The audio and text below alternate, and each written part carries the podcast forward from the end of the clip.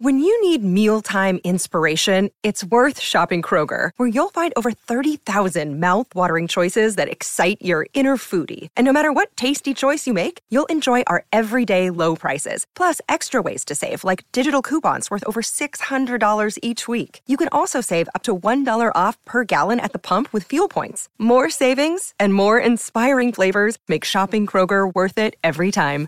Kroger, fresh for everyone. Fuel restrictions apply. Another day is here, and you're ready for it. What to wear? Check. Breakfast, lunch, and dinner? Check. Planning for what's next and how to save for it? That's where Bank of America can help. For your financial to-dos, Bank of America has experts ready to help get you closer to your goals. Get started at one of our local financial centers or 24-7 in our mobile banking app. Find a location near you at bankofamerica.com slash talk to us. What would you like the power to do? Mobile banking requires downloading the app and is only available for select devices. Message and data rates may apply. Bank of America and a member FDIC.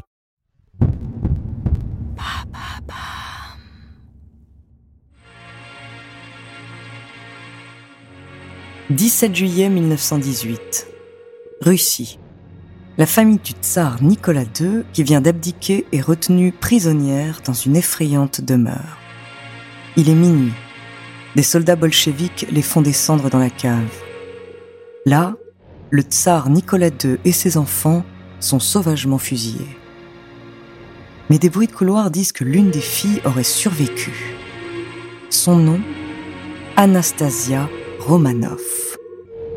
De petite princesse russe à icône de l'histoire, découvrez sa true story.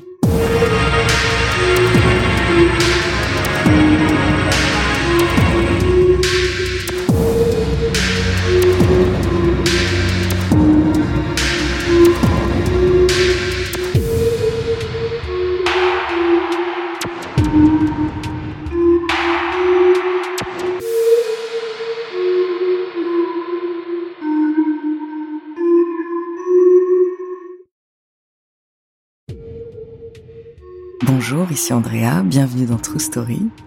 Aujourd'hui, je vais vous raconter une histoire de princesse qui est tout sauf un conte de fées.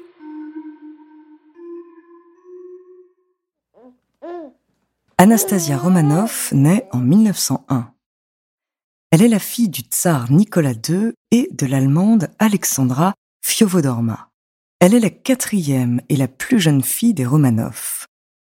Sa naissance est une déception pour la famille royale qui attendait un garçon héritier du trône.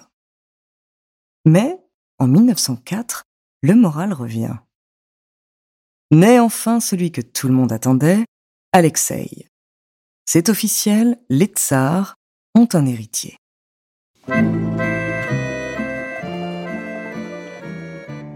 Contrairement au reste de sa famille, Anastasia n'a rien de très princier. C'est l'impératrice de Russie elle-même qui travaille à l'éducation de ses filles. Pendant des heures, elle leur apprend à coudre et à broder. Mais contrairement à ses sœurs, Anastasia, qui se révèle pourtant très intelligente, n'aime pas l'école. La petite dernière ne manque pas de caractère, elle est rebelle et fougueuse. Par exemple, elle sèche ses cours d'allemand, la langue natale de sa mère, pour aller fumer en cachette. Les années passent et Anastasia vit une enfance plutôt heureuse.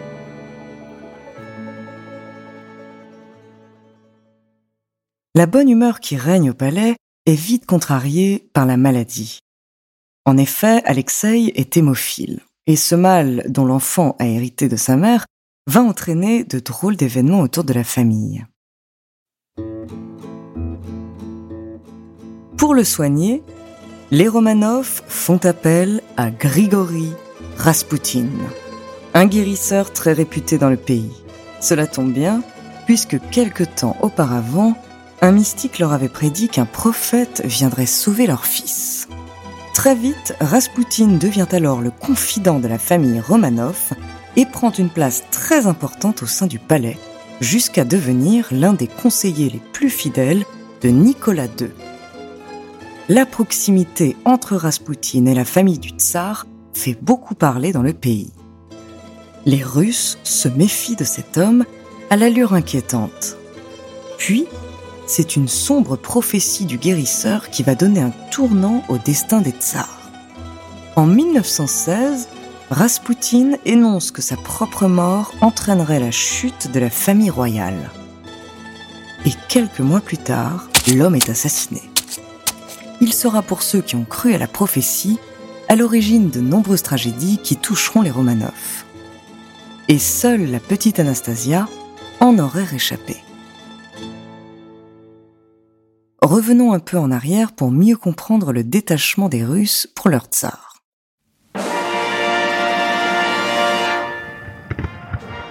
Lorsque la Première Guerre mondiale éclate, le tsar Nicolas II se rend sur le front. La tsarine, elle, fait ouvrir des hôpitaux pour les soldats blessés. Pendant l'absence de son mari, c'est Alexandra Romanov elle-même qui est à la tête de la Russie. Or, l'Allemande est particulièrement impopulaire dans ce pays. Les Russes, qui ne supportent pas d'être gouvernés par cette femme névrosée, qui en plus a pris du temps à leur offrir un héritier, commencent à se révolter. En 1917, la révolution russe menée par les bolcheviks éclate. Le peuple veut mettre fin au régime des tsars et de Nicolas II, qui selon lui n'a pas su représenter fièrement son pays pendant la Grande Guerre. De nombreuses émeutes ont lieu dans le palais. Le tsar Nicolas II choisit d'abdiquer pour le bien de sa famille. Un gouvernement provisoire est alors mis en place.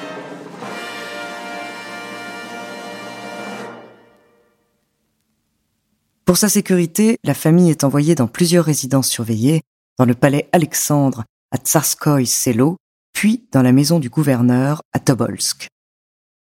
Le nouveau ministre-président leur rend une visite officielle et leur explique que leur surveillance est prise en charge par le gouvernement.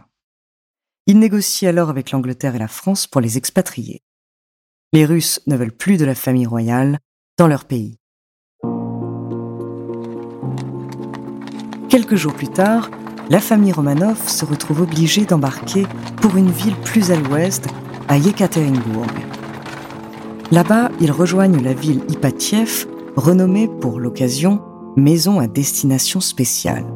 La demeure est entourée de hautes palissades et les fenêtres sont recouvertes d'une peinture blanche empêchant ses occupants de voir au travers. La famille est prisonnière des soldats bolcheviques. Les Romanov, peu habitués à la misère, partagent les toilettes avec 70 gardes. Ils sont sans cesse fouillés. Leur nourriture est dérobée. Des dessins obscènes tapissent les murs de la pièce où ils sont enfermés. Le 17 juillet 1918, à 1h du matin, la famille est surprise dans son sommeil par le bolchevique Yakov Yorisvosky. Les conflits ont éclaté dans la ville. Ils doivent au plus vite se mettre à l'abri. Quelques minutes plus tard, les Romanov se pensent en sécurité dans une cave de la maison. Mais là, ils entendent Yorisvosky proférer leur sentence de mort. Ils sont assassinés sauvagement, des balles tirées dans la poitrine. Un vrai carnage. Après les premiers coups de feu, Anastasia est encore en vie, ils l'achèvent à coups de baïonnette. Les corps de la famille royale sont alors jetés dans un véhicule qui les attendait et enterrés en pleine forêt. Les circonstances de la mort des Romanov sont dissimulées par les bolcheviks qui annoncent simplement la perte du tsar sans donner davantage d'explications au peuple russe. Mais depuis, de nombreux experts remettent en cause la mort de la petite Anastasia. En réalité, la jeune fille aurait réussi à s'échapper et serait toujours vivante. Certains disent qu'elle aurait échappé au bal grâce à des bijoux cousus à l'intérieur de son corset. Le soldat qui les a enterrés prétend lui-même avoir mis sous terre six corps et non sept. D'autres pensent que toute la famille, et Anastasia y compris, auraient été évacués sous couverture juste avant le drame. Alors, Anastasia est-elle vraiment morte? Ou est-elle encore en vie? Personne ne peut a priori le confirmer. En 1920, une jeune russe va une fois de plus remettre en question la mort de la princesse. Le 17 février, un policier sauve une femme de la noyade à la suite d'une tentative de suicide.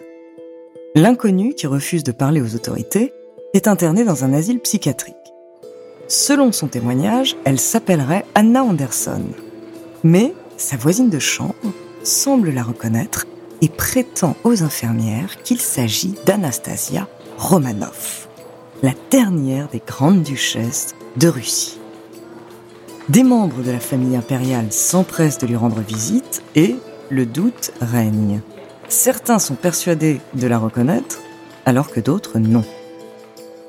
Quand Anna sort de l'hôpital, toute la ville accourt chez elle pour entendre ses récits. La femme se met elle-même à clamer haut et fort qu'elle est bien Anastasia Romanov. Des proches de la famille tsarienne engagent un détective privé pour enquêter sur la prétendue princesse. Et on découvre alors sa véritable identité, celle d'une ouvrière polonaise, Franciska. Durant les décennies suivantes, la mort d'Anastasia sera à l'origine de nombreuses légendes, complots et procès. La princesse si différente de ses sœurs et au caractère si unique est encore dans le cœur du peuple russe qui ne veut pas croire à sa mort. Et quand Francisca décède en 1984, elle est enterrée sous le nom de Son Altesse impériale Anastasia de Russie. Dix ans après sa mort, les ossements de Francisca sont analysés et ne présente aucun signe d'appartenance aux Romanov.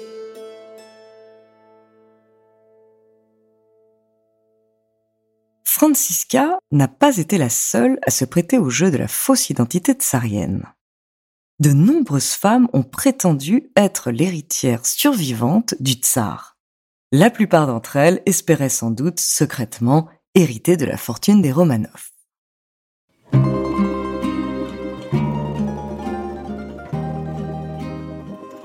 Selon certains historiens, seul le tsar Nicolas II aurait été exécuté durant cette sombre nuit. Pour mettre fin aux suppositions, en 1991, soit 70 ans après le décès des Romanov, des fouilles sont organisées dans la forêt de Koptiski. On y retrouve alors les ossements de cinq femmes et quatre hommes. Les os sont analysés pendant plus de sept ans, avant de laisser paraître leur identité. Parmi eux, Nicolas Romanov, Alexandra Romanov et trois filles, dont Anastasia. Après des décennies de légendes et de questionnements, le doute prend fin. Le mystère des Romanov semble enfin clos. Mais encore aujourd'hui, les mythes et les légendes continuent de graviter autour de la famille impériale de Russie. Mais de tous les membres de la famille royale, c'est le sort de la petite Anastasia qui a le plus fasciné. La vie et la mort exceptionnelle de la grande duchesse est d'ailleurs racontée au cinéma, dans des comédies musicales de Broadway et dans des livres. La version la plus connue reste le dessin animé très romancé Anastasia, sorti en 1997.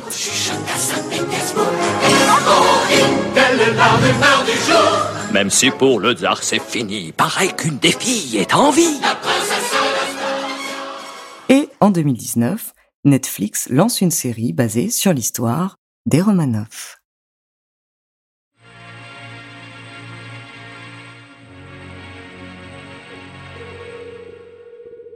Merci d'avoir écouté cet épisode de True Story. N'hésitez pas à le partager et à laisser un commentaire sur votre plateforme d'écoute préférée.